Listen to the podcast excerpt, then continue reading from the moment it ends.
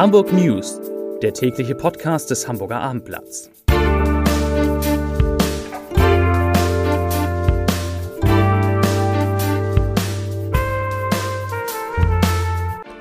Herzlich willkommen. Mein Name ist Lars Heider und heute geht es um 21.000 Luftfilter, die jetzt in Hamburgs Klassenräumen eingebaut werden. Weitere Themen, die U5 verkürzt die Fahrzeiten in Hamburg deutlich, die ehemalige HSH Nordbank macht auf einmal große Gewinne und die Demoroute durch die Elbvororte steht fest. Dazu gleich mehr, zunächst aber wie immer die Top 3, die drei meistgelesenen Themen und Texte auf abendblatt.de.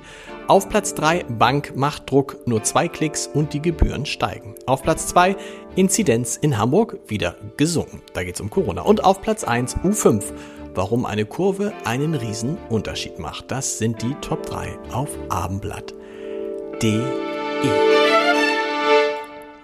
Ja, eine Kurve macht den Unterschied, weil die Hamburger Hochbahn ihre Planung zur neuen U-Bahn-Linie U5 etwas verändert hat, werden gleich Zehntausende Fahrgäste mehr erwartet als ursprünglich gedacht. Der Schlenker von der Gärtnerstraße in Hohe Luft zur neuen Haltestelle auf dem Gelände des UKE und weiter zum Siemersplatz, Beermannplatz hat Auswirkungen auf alle Prognosen. Das hat heute Hochbahnchefs, Hochbahnchef Henrik Falk zusammen mit Verkehrssenator Agnes Tjax erklärt. Tjax sprach vom Nutzen der U5 für die ganze Stadt.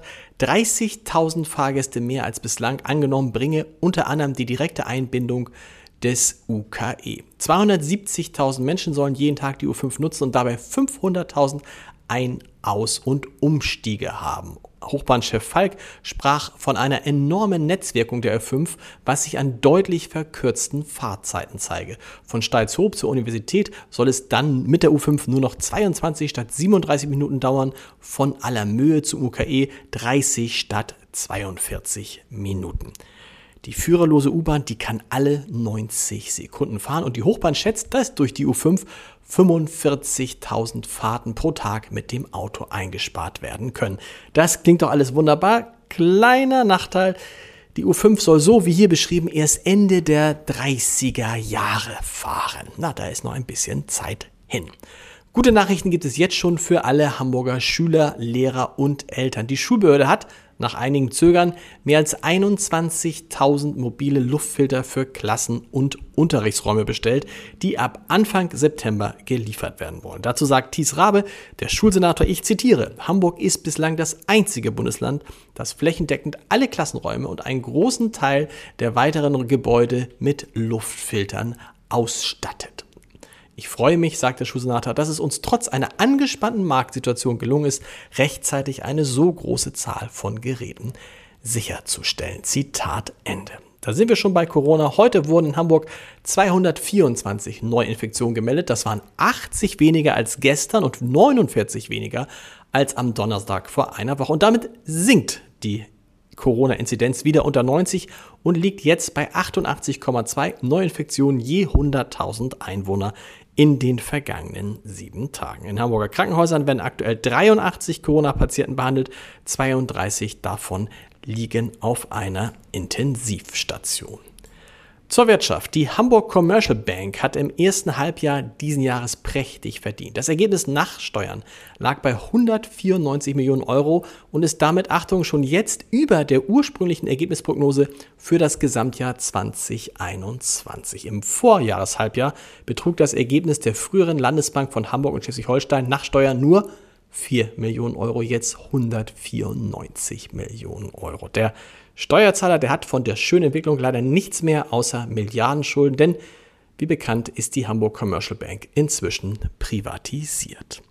Bitter sieht es für Deutschlands älteste Werft aus. Die Lage der insolventen Werft Pella Sitas ist nach Angaben des vorläufigen Insolvenzverwalters sehr ernst. Die Kassen seien absolut leer, teilte der Hamburger Rechtsanwalt Achim Arendt heute mit ohne frisches Geld drohe das Ende der Werft. Nach Arends Einschätzung stehen kaum Optionen offen, weil der Insolvenzantrag viel zu spät gestellt worden sei. Management und Gesellschafter hätten auf Corona-Hilfsmittel gehofft. Der Zeitraum, in dem Insolvenzgeld gezahlt werde, sei für viele der verbliebenen rund 220 Mitarbeiter abgelaufen. Die Auftraggeber seien zu Recht verärgert. Es komme jetzt darauf an, einen der bestehenden Aufträge zu re reaktivieren, sagte Arendt. Das sei die einzig realistische Möglichkeit für eine zumindest teilweise Wiederaufnahme des Geschäftsbetriebs. Viele Blankeneser sind in Sorge. Am Sonnabend wollen Linke, darunter auch Linksextreme, unter dem Motto Make the Rich Pay durch die Elbvororte in Hamburg ziehen. Die Demo, deren Route jetzt feststeht, startet am Nachmittag am Bahnhof in Blankenese. Dort treffen sich die Teilnehmer um 14 Uhr am Erik-Blumenfeld-Platz. Und dann wird der Demonstrationszug unter anderem über die Blankeneser Bahnhofstraße und die Elbchaussee in Richtung Osten bis nach Nienstedten führen. Von dort marschieren die Teilnehmer über die Sieberlingstraße und die Elbchaussee zurück bis zur Manteuffelstraße. Die Polizei rechnet mit 3000 Teilnehmern. Anwohner befürchten, wie gesagt, Ausschreitungen. Einen Podcast-Tipp habe ich natürlich auch noch für Sie am heutigen Tag.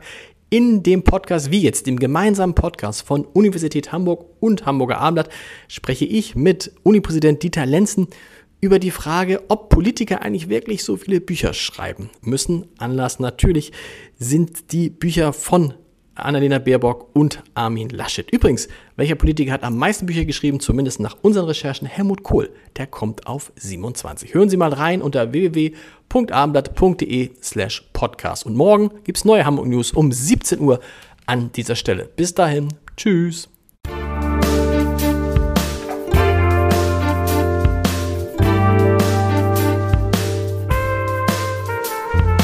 Weitere Podcasts vom Hamburger Abendblatt finden Sie auf abendblatt.de slash podcast.